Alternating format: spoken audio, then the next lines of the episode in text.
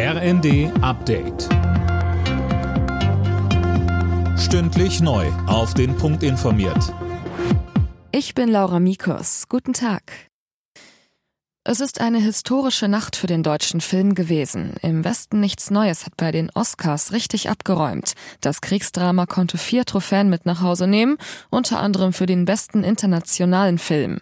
Regisseur Edward Berger konnte es kurz nach der Verleihung immer noch nicht so ganz glauben. Es braucht bei mir immer eine Weile, bis das reinsinkt. Also wahrscheinlich begreife ich es morgen. Und so eine Ehre im europäischen, deutschsprachigen Film zuteilkommen zu lassen, ist, glaube ich, einmalig. Die meisten Trophäen, sieben an der Zahl, bekam die Komödie Everything Everywhere All at Once. An den Flughäfen in Berlin, Hamburg, Hannover und Bremen geht heute so gut wie nichts. Die Gewerkschaft Verdi hat unter anderem das Sicherheitspersonal zum Warnstreik aufgerufen. Hintergrund ist der Tarifstreit im öffentlichen Dienst. Rund 350 Abflüge wurden heute gestrichen.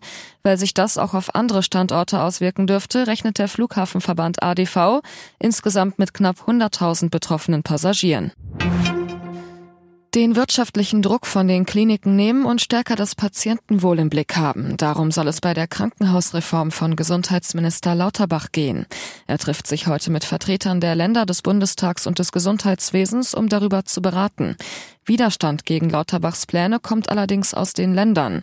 Der SPD-Mann sagte dazu im ersten. Ich will eine Reform mit den Ländern gemeinsam machen. Die soll im Bundesrat mit beschlossen werden.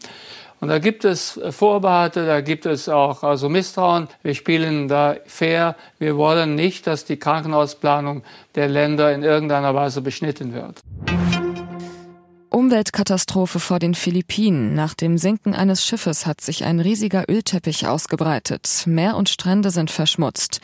Der Tanker mit 800.000 Litern Öl an Bord war vor zwei Wochen gesunken.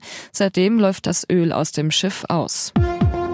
Alle Nachrichten auf rnd.de